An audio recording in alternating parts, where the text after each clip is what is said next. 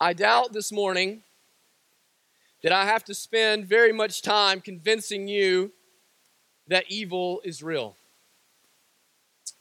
A couple of years ago, while I was in South Africa with two other brothers from our church, I witnessed with my own eyes and with these two other brothers human trafficking. We had these two young boys that couldn't have been 10 or 11 years old come and they, they, they approached us and they asked us for milk and bread. They were wearing nothing but rags. I mean, rags. And they came and they asked us just outside of this little convenience store if we could provide for them milk and eggs and or milk and bread. And we, of course, went inside the, the little convenience store there and we bought them milk and bread for, for nothing and, and we gave it to them. And the man that we were with, we went back outside the store and he, uh, he said, I want you to watch what happens now. And so he said, and we watched as these, this, these two little boys went outside and they went behind this convenience store and they ran what was behind this semi truck trailer. And as they, they, they began to run, as they began to run, a, a larger boy who was probably in his late teens, early 20s, began to chase them down. And Steve, the man that was with us, said, That's the pimp. And he said, Now I want you to look, and I want you to look behind this trailer. And behind that trailer, there were no less than a dozen, dozen and a half young girls. And they were like, as though they were in a military formation with their hands behind their backs, standing at perfect attention, shoulder to shoulder. And he said, all of them, blatantly and flagrantly in the public, are waiting to be purchased. He said that the South African government had recently done a study and research on all of the, the girls in South Africa that were this way, and on all the girls that they surveyed, 100% of them came back as being HIV positive. 100%. Steve says that the way that these young girls are, are brought into sexual slavery is they are, they are targeted because they are, most of them are in abusive homes and particularly uh, desperate situations, impoverished in these townships. And so these pimps go and they find them in these places and they, they offer them an escape with a chemical dependency, a drug. And finding them, they, they give them this drug for free, and then immediately, once they're addicted and hooked, they take it away from them. And they say, Do you want this? Did that help? Do you like this? The only way you'll ever get it again is if you come to work for me because they can't afford to buy it for themselves. And if you know anything about chemical dependence, you know they will go. And so they have them enslaved. And there's everything inside of you. Everything inside of you wants to go and fight. Wants to go and fight. You want to go and you want to take these little girls and you want to take them home because they're no different than my little girls.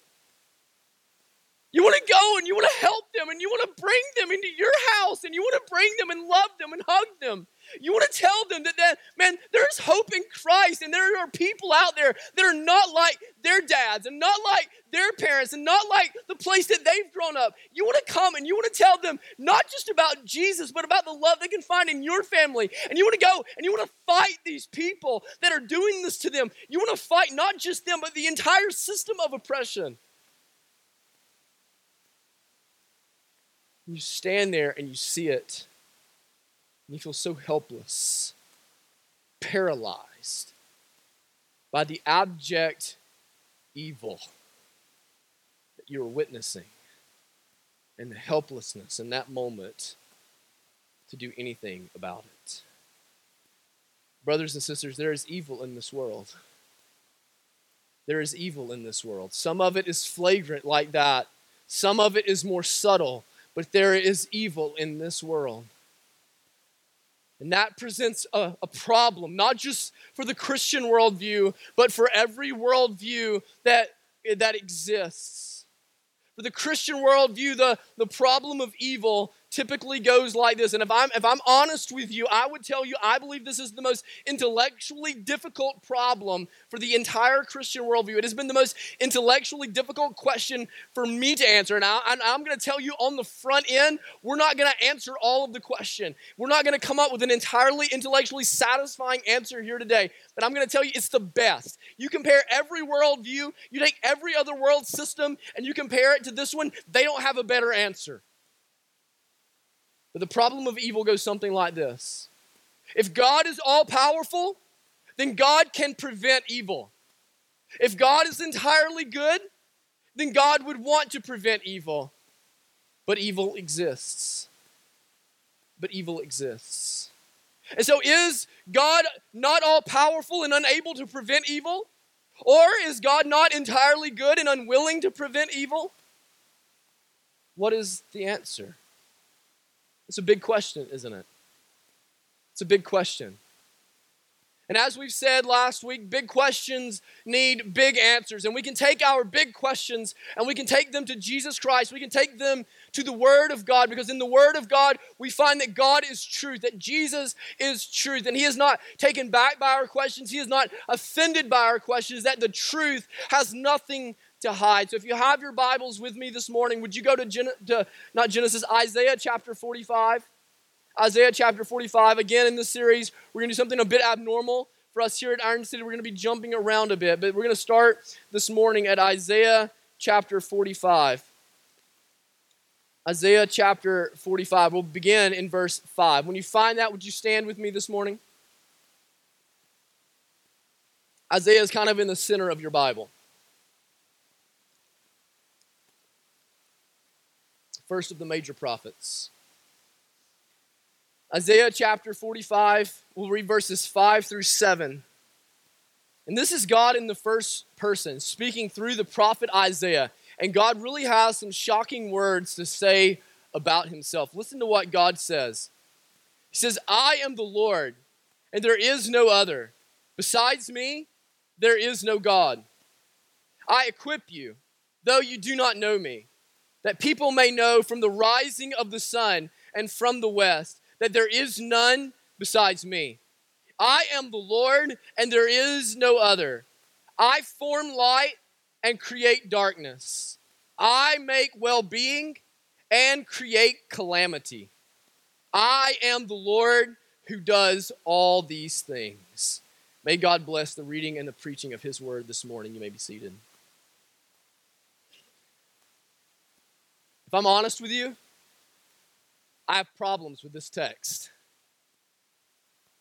If I'm honest with you, I have, I have both philosophical and personal difficulties with this text. And it's not just this text. I could have selected actually a few different texts to have, to have used this morning, but, I, but I, I've, I have both philosophical and personal difficulties with this text. Philosophically, I have difficulties with this text because I don't want God to say that. I, I, I want to exonerate God from any responsibility toward calamities.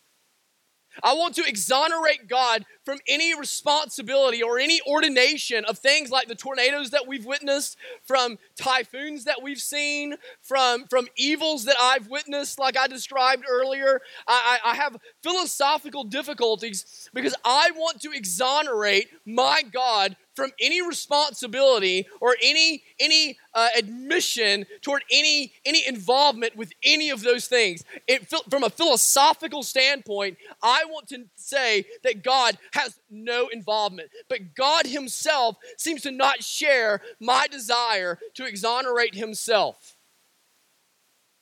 But I'll tell you, more than a philosophical difficulty, I have personal difficulties. I have personal difficulties. My, personal difficulties are that I've suffered. I've suffered. I've suffered at the hands of evil in this life. I've been betrayed by people that I love. I've been hurt by people that I love. I've been sick unexpectedly and missed months of my children's lives. I've not been able to hold my little girls. I've watched as family members in my house have been sick. I've counseled as a youth pastor across the table from young junior high girls that have been sexually abused, and I've wept with them. I, have wept with some of you that have went through unimaginable hardship as you've buried your children or, or went through things in your marriage and in things in your life that can be categorized as nothing less than calamity or evil this side of, the, of, of death. You faced brokenness and calamity in your life, and that's personal to me. And so when, when God says, I make well being and create calamity, and the word create is actually the stronger word, he says in there, he says just before that. So he says, um, I form light and create darkness. The word create, the, the, the verb before create, the stronger, before darkness is the stronger verb. The, he says, I make well being and create calamity. The word, again, the stronger word. That word create is, the, is only used with God. It's the word bara. It's the word used in Genesis 1. It's only used of God. So when God says that, it's hard for me to hear. Because I've sat in the emergency room waiting room when people found out that somebody they love tragically died. And so I want God to say that this is outside of Him in some way, that He is not responsible, but here is God, and He's saying it.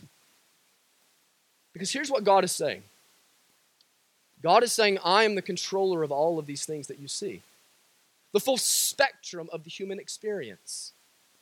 I am the controller of the light and of the darkness. I am the ruler of the good and of the hard. Everything that you've known, everything that you've experienced, your best day and your worst day, I have been the ruler. I have been the ordainer. I have been there for it all. None of it is beyond me. None of it is outside of me. I am ultimately over everything. In fact, notice what God says. In case you were doubting it, in case you were wondering it, He bookends it, doesn't He? He bookends it. He says in verse 5, I am the Lord and there is no other. Besides me, there is no God. At the end of verse 7, he says, I am the Lord who does all these things. You know what God is saying? These things are the things that make me God. These are the things that make me God. The fact that I am the ruler over all of this, the fact that I'm the controller of all of this the fact that I am the one that ordains the light and the dark, the fact that I make the good and the calamity, the fact that I control all, rule all, ordain all, that is what makes me God of all. The word calamity there, it is actually the very strongest Hebrew word to mean things that are bad, things that are ruinous. Most often in Hebrew, it is translated as the word evil or wicked and so God is saying, I create that. I, I make that. You know, you might think about the story of Job, right? That was what I started when we started with the word this morning. I started at the end of Job, the, the good part of Job, the part of Job you really want to get to, 42 chapters in, right? But you might want to think about Job chapter 1. The Bible says that Job is an upright man, that Job is a good man, that Job is a God fearing man, that Job loves God with all of his heart and has favor in the eyes of God, and that Job is a prosperous man. That everything that you can say about Job is a good thing to say. That Job has wealth and that Job loves his family and has a, a beautiful family. In fact, Job has seven children, and Job prays for his children, even sacrifices for his children. And yet, at the, instigate, at the instigation of the enemy, at the instigation of Satan, he, Satan brings hardship and calamity by the permission of God into Job's life. So much so that calamity hits Job, and in an instant, Job loses his entire livelihood, all of his servants, all of his flocks gone, his wealth, his prosperity, in an instant eliminated. And in, no sooner does he find out about that, but in the very next instant, he finds out that a great wind has swept up and has come across, and that his entire family, this family that was so beautiful and a treasure to Job, that all seven of his children were apparently in a harmonious relationship with one another and were dining together. And a wind has swept up and has collapsed the house in on itself, and all seven of his children have died a calamity like none of us could ever even imagine. And you know how what Job says?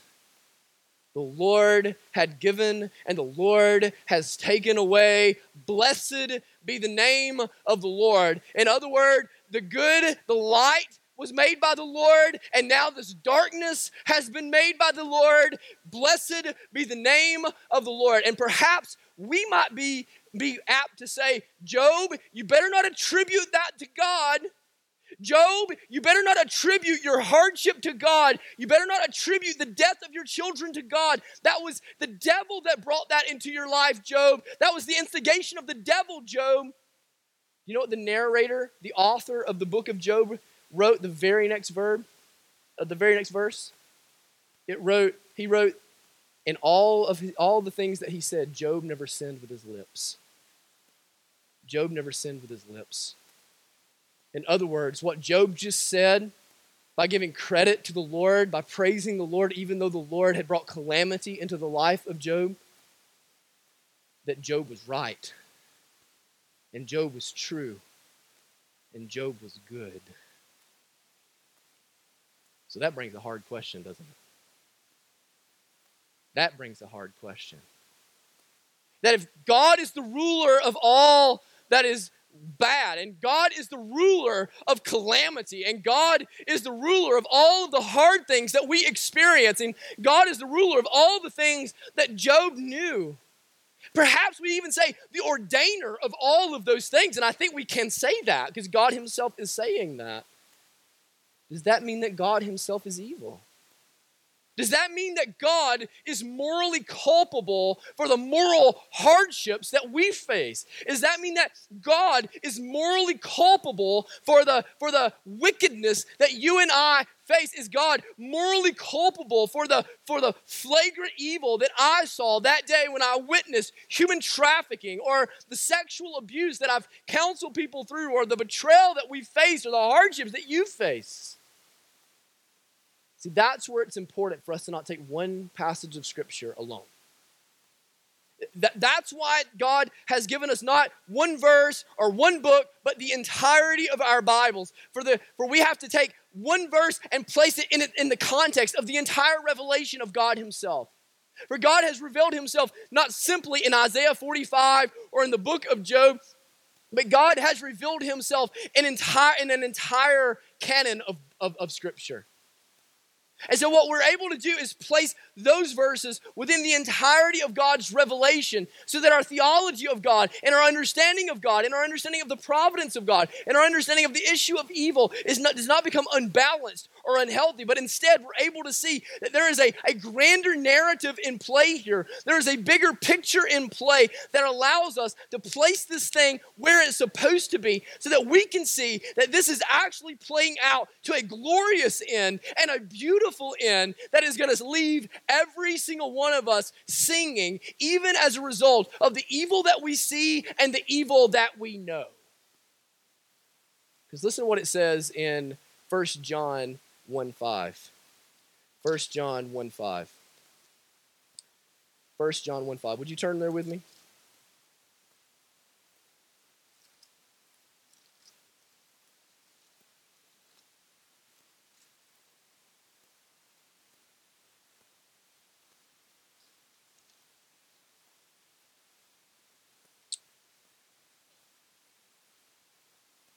1 John 1 5 says this This is the message we have heard from him and proclaim to you that God is light and in him is no darkness at all. That God is light and in him is no darkness at all. Do you hear what he's saying?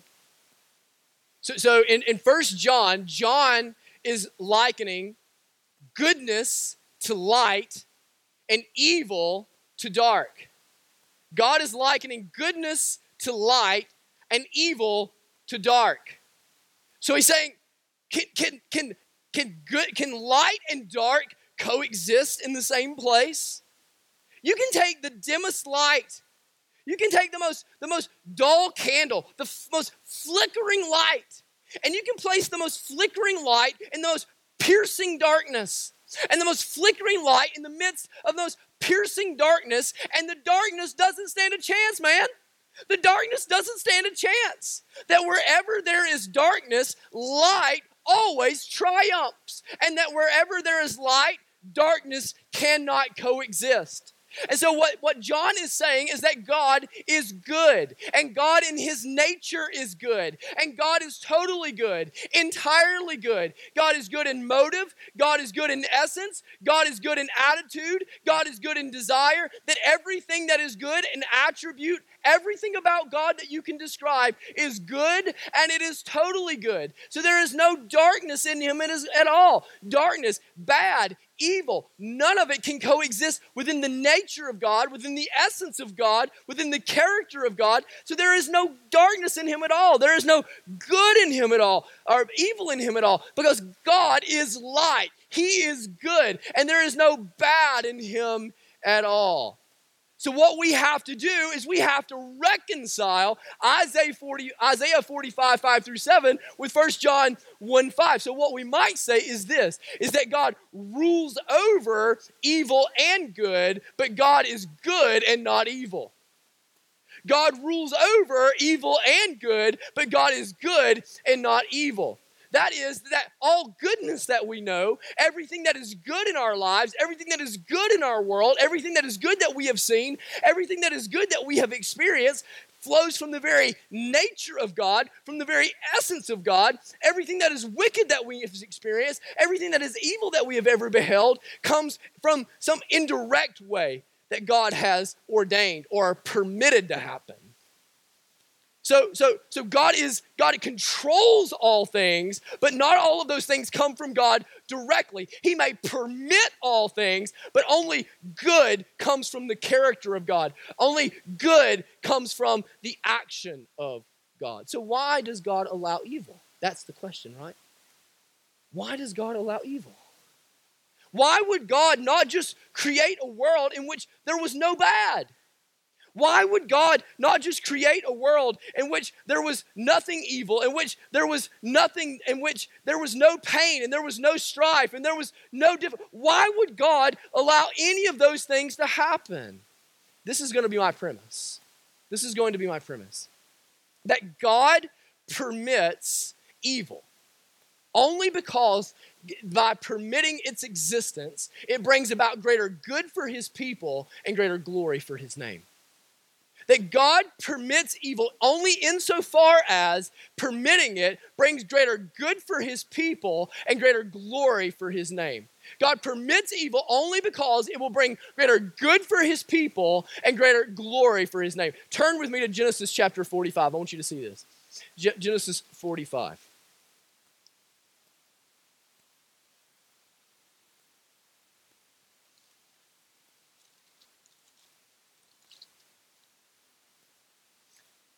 So, this is the story of Joseph. This is a story that actually begins in Genesis 37. So, I want us to see how this kind of fleshes out. We're going we're to look at two different stories. So, so, the story of Joseph, if you've never read it, is really a fascinating story. So, so Joseph is the 11th son of Jacob or Israel right? There's 12 sons of Israel. That's where we get the, the 12 tribes of Israel. And so he is the 11th son of Jacob, the 11th son of Israel. He is the first son, though, of Rachel, the beloved wife of, of Jacob. But he is the favorite. Y'all ever had that in your house, right? Like not in my house. My mom and daddy, they loved everybody equal because they're here today. They, lo- they loved all of us equal. That, you know, they, lo- they loved all three babies. So that didn't happen in our house. That's not happening with my little girls. But but y'all may know of a situation in y'all's house. I've never seen it. I don't know what that looks like. But y'all may in y'all's house know somebody that loves that just seemed like maybe on the outside looking in from your perspective where it looked and appeared as though there was a favorite, okay? In Jacob's house, there was no question. Josh, uh, Joseph was the favorite, and everybody knew Joseph was the favorite. Well, one day, God gives Joseph a dream.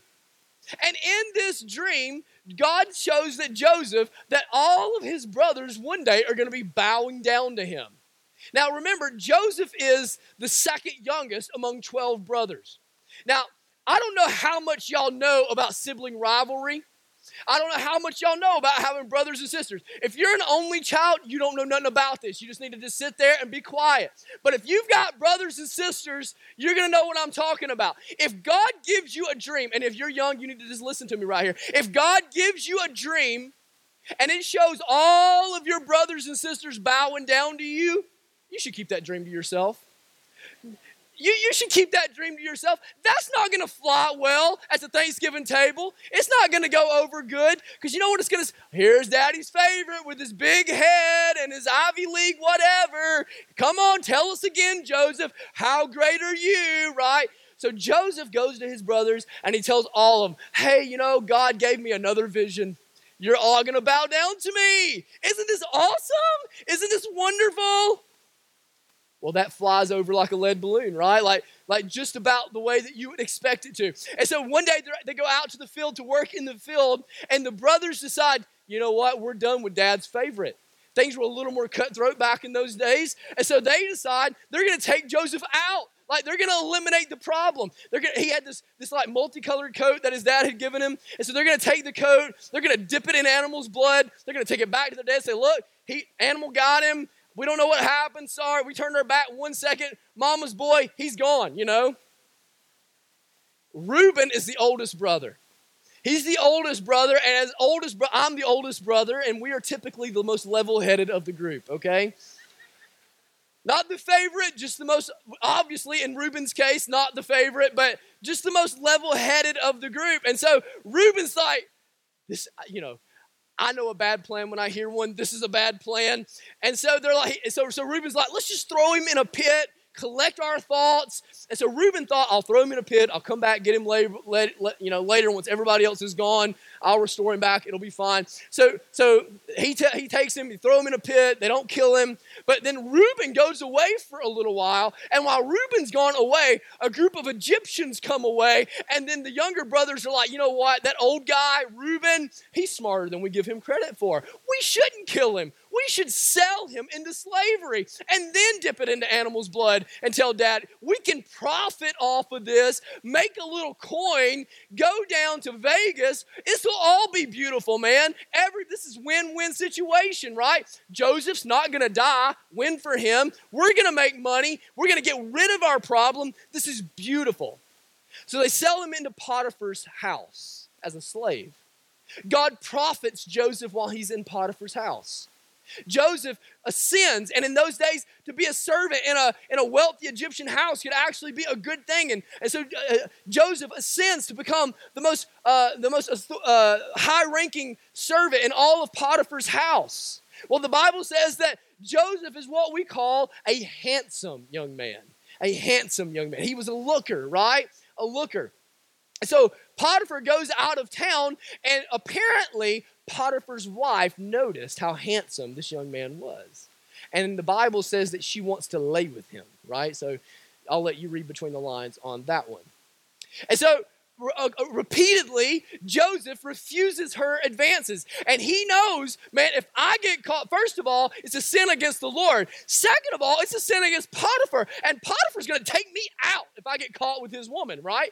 And so eventually, she corners him.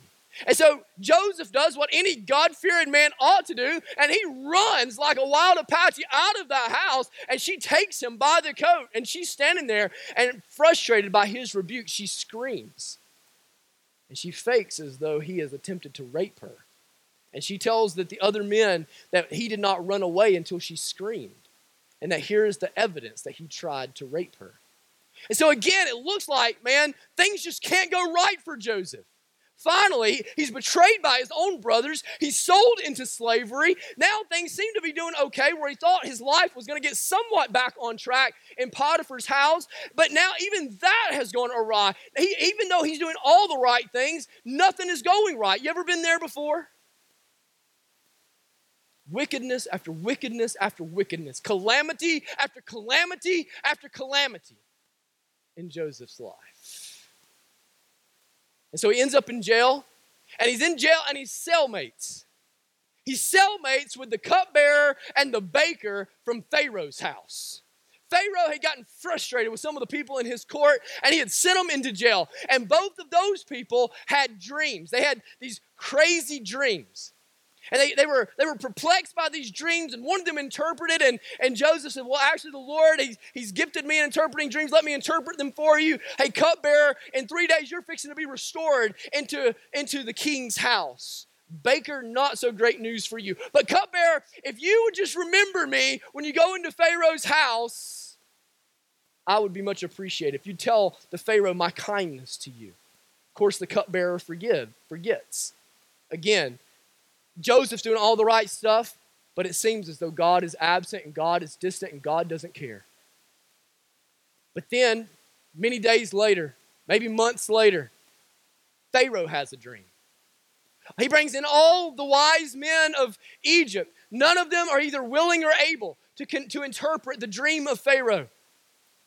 And then the cupbearer remembers when nobody else could tell what he, his dream was that there was a man that he met in jail that he had long ago forgotten, a man by the name of Joseph, a Hebrew that had properly interpreted his dream. And he tells Pharaoh, and Pharaoh sends for Joseph to come. And Joseph interprets the dream of Pharaoh to say that there are seven years of prosperity in which you are going to reap in ways that you have never reaped before. And it's going to be followed by seven years of famine. And you need to build storehouses so that you can store all of the things that you have so that then when the famine comes, you'll be able to sell to all of the neighboring countries and you'll be able to have prosperity in Egypt when in the midst of famine and you'll increase increase wealth while everyone else is withering away. And Pharaoh makes Joseph the second most powerful man in all of the world. Now, that would be a good story, wouldn't it? But it gets better. Because you see, one of those neighboring one of those neighboring countries was the land of Canaan. And that was where Jacob and his people were. And when the land of famine came, they began to get di- things began to get dire for them two years in, and they thought they were going to starve to death.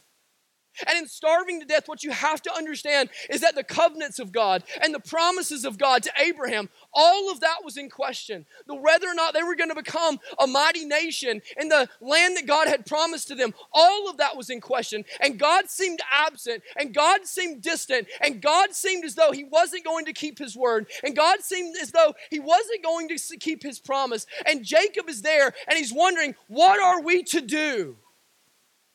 Except that he heard he heard that there was food in Egypt. He heard that there was food in Egypt. Not knowing how the food came about, thinking that his son was long dead, he sends his other sons in a caravan down to Egypt, keeping only his youngest son Benjamin with himself. He sends them down to Egypt. And when the boys come in, Joseph immediately recognizes them. I want you to read in Genesis 45 5. What Joseph says. He says, And now, this is his brothers before him, after the great evil they have brought into his life. And now do not be distressed or angry with yourselves because you sold me here. For God sent me before you to preserve life. You see that? Now, let me ask you something. Did God force them to hate their brother? He didn't do that. They wanted to do that, right? That was their desire. Did God force them to throw him in a pit? God didn't take over their body, put them in a trance, and turn them into robots. They wanted to do that. That was their desire. Did God force them to do something they didn't want to do when they sold him into slavery? No, he didn't make them do that. Did God force Potiphar's wife to make advances toward Joseph? God didn't force Potiphar's wife to do something that she didn't want to do, but God was in the background, brothers and sisters. I don't know about you, I don't have control over my dreams. I don't have control over my dreams. And God had Reuben there in the time to preserve Joseph's life, and Reuben gone the day, in the moment to make sure that he was sold at the right time. And God had the cupbearer and the baker there at the right time, and God gave the baker and the cupbearer the dreams at the right moment, didn't he? And God gave Pharaoh the dream at the right time, and God allowed famine to come and uh, prosperity to come at the right time, though, didn't he? So God actively never brought about evil.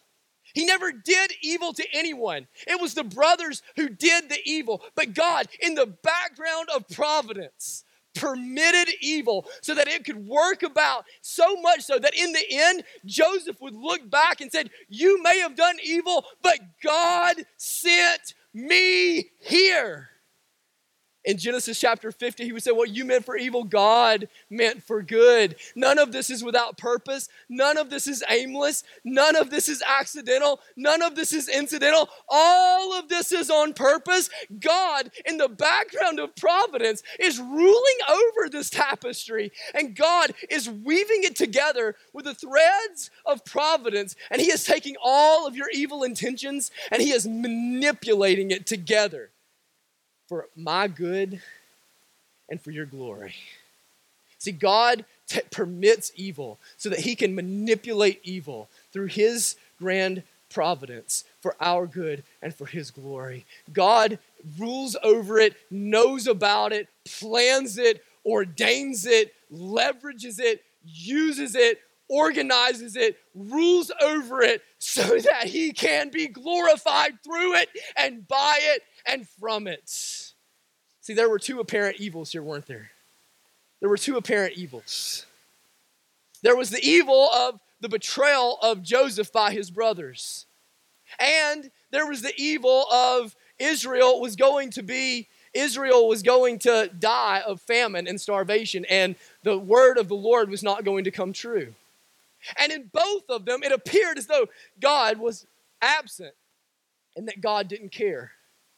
But in the background, God was manipulating the, the wickedness of man and the evil of the earth and the brokenness of the earth so that ultimately Israel would be preserved and Joseph would be utilized, so that the redemptive plan would be preserved, so that ultimately through Israel, Jesus would come and we would be delivered and his name would be glorified.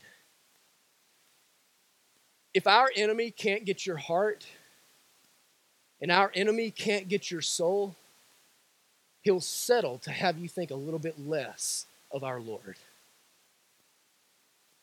If he can't have your salvation, then what he'll do is he'll work in your life to undermine your confidence in the goodness of God.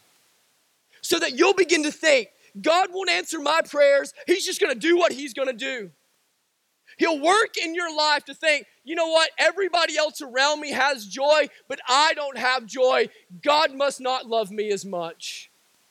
God will work in your life to say, you know what? Obviously, his hand is not upon me. His favor is not upon me. I'm not as good as they are. He'll, he'll work in your life to undermine the goodness and the, and the confidence and the peace that you have in the Lord. But, brothers and sisters, do not mistake the silence of God for the absence of God. Because in the background of providence, even in the midst of calamities, even in the midst of apparent wickedness and betrayal in your your life, God, though He is permitting it, is manipulating it to work it out for your good and for His glory. So much so that by the time you get to chapter 50 in your life, you can look back over the history books and say, what they meant for evil, God meant for good.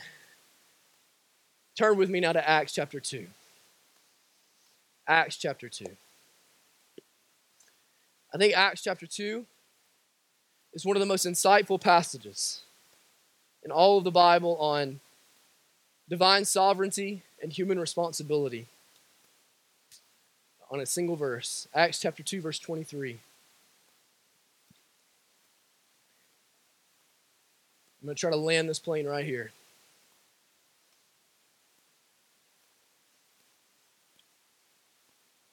I would encourage you to underline this verse. Acts chapter 2, verse 23. This Jesus, delivered up according to the definite plan and foreknowledge of God, you crucified and killed by the hands of lawless men. This Jesus, this is in the midst of Peter's Pentecost sermon, of course. This Jesus delivered up according to the definite plan and foreknowledge of God, you crucified and killed by the hands of lawless men. So, what I'm wanting to drive home is that God, He deals with goodness directly. He brings goodness into our lives through the direct outpouring of his very nature, the very outpouring of his very essence. Evil comes into our lives through indirect. God deals indirectly with evil, and he's going to use evil ultimately to bring good into our lives and glory to his name. So, what do we see right here? Maybe we would say, Did God kill Jesus? Did God kill Jesus? You ever thought about that? Did God murder Jesus? God ordained the murder of Jesus, which is the greatest evil that has ever happened in the history of mankind, right? And God ordained the murder of Jesus, which is the greatest good that has ever happened in the history of mankind, right? That is the paradox of the Christian faith. That is the paradox of the Christian faith. And so, what does he say? He says, You killed him. You killed him. You murdered him. And, and, and did, did Caiaphas do what he did not want to do? No, Caiaphas wanted Jesus to die. God did not inhabit Caiaphas. Did Pilate do what he did not want to do? He washed his hands. But ultimately, Caiaphas gave into the will of the people because he wanted to give into the will of the people. Did God inhabit the people and demand that they yell, Crucify him, crucify him, crucify him? No, they did what they wanted to do. But it was not beyond the sovereign planning and ordination of the Lord. Jesus is not plan B. Jesus was not the emergency plan when everything went awry in the Garden of Eden. It was the definite plan of God before the foundations of the earth that God would send his own son. Maybe you would say that why how in the world could God plan a world and design a world and build a world and put me in a world that he knew there would be suffering and here would be my response to that that God built a world and designed a world and engineered a world in which he himself would enter into and suffer. And can I ask you something? Is that not your absolutely favorite part about God? Is that not the most wonderful part about him? What you, you might be asking yourself, what greater good can come of the reality that there is brokenness and evil in the world? But if there was no evil and there was no brokenness, you would not know what the word grace means means. And you would not know what the word crucifixion means. And you would not know what the word forgiveness means. And you would not know what it means that the word became flesh. And you would not know what the what mercy means. And you would not know what submission means. You would not know what any of that means but because Jesus came and he emptied himself and he willingly gave himself up on the cross according to the definite plan and foreknowledge of God, you know if there was no brokenness, if there was no sin, if there was no evil, church, I ask you, what song would you sing to God? There would be no amazing grace. There would be no Father, how deep the love for us. What song would you sing to Him? It's the very greatest things that we know about God is that our God will willingly come and die for us and give himself as a substitute for us and take our wickedness upon himself. That he is a high priest that doesn't know our pain and our suffering from a distance.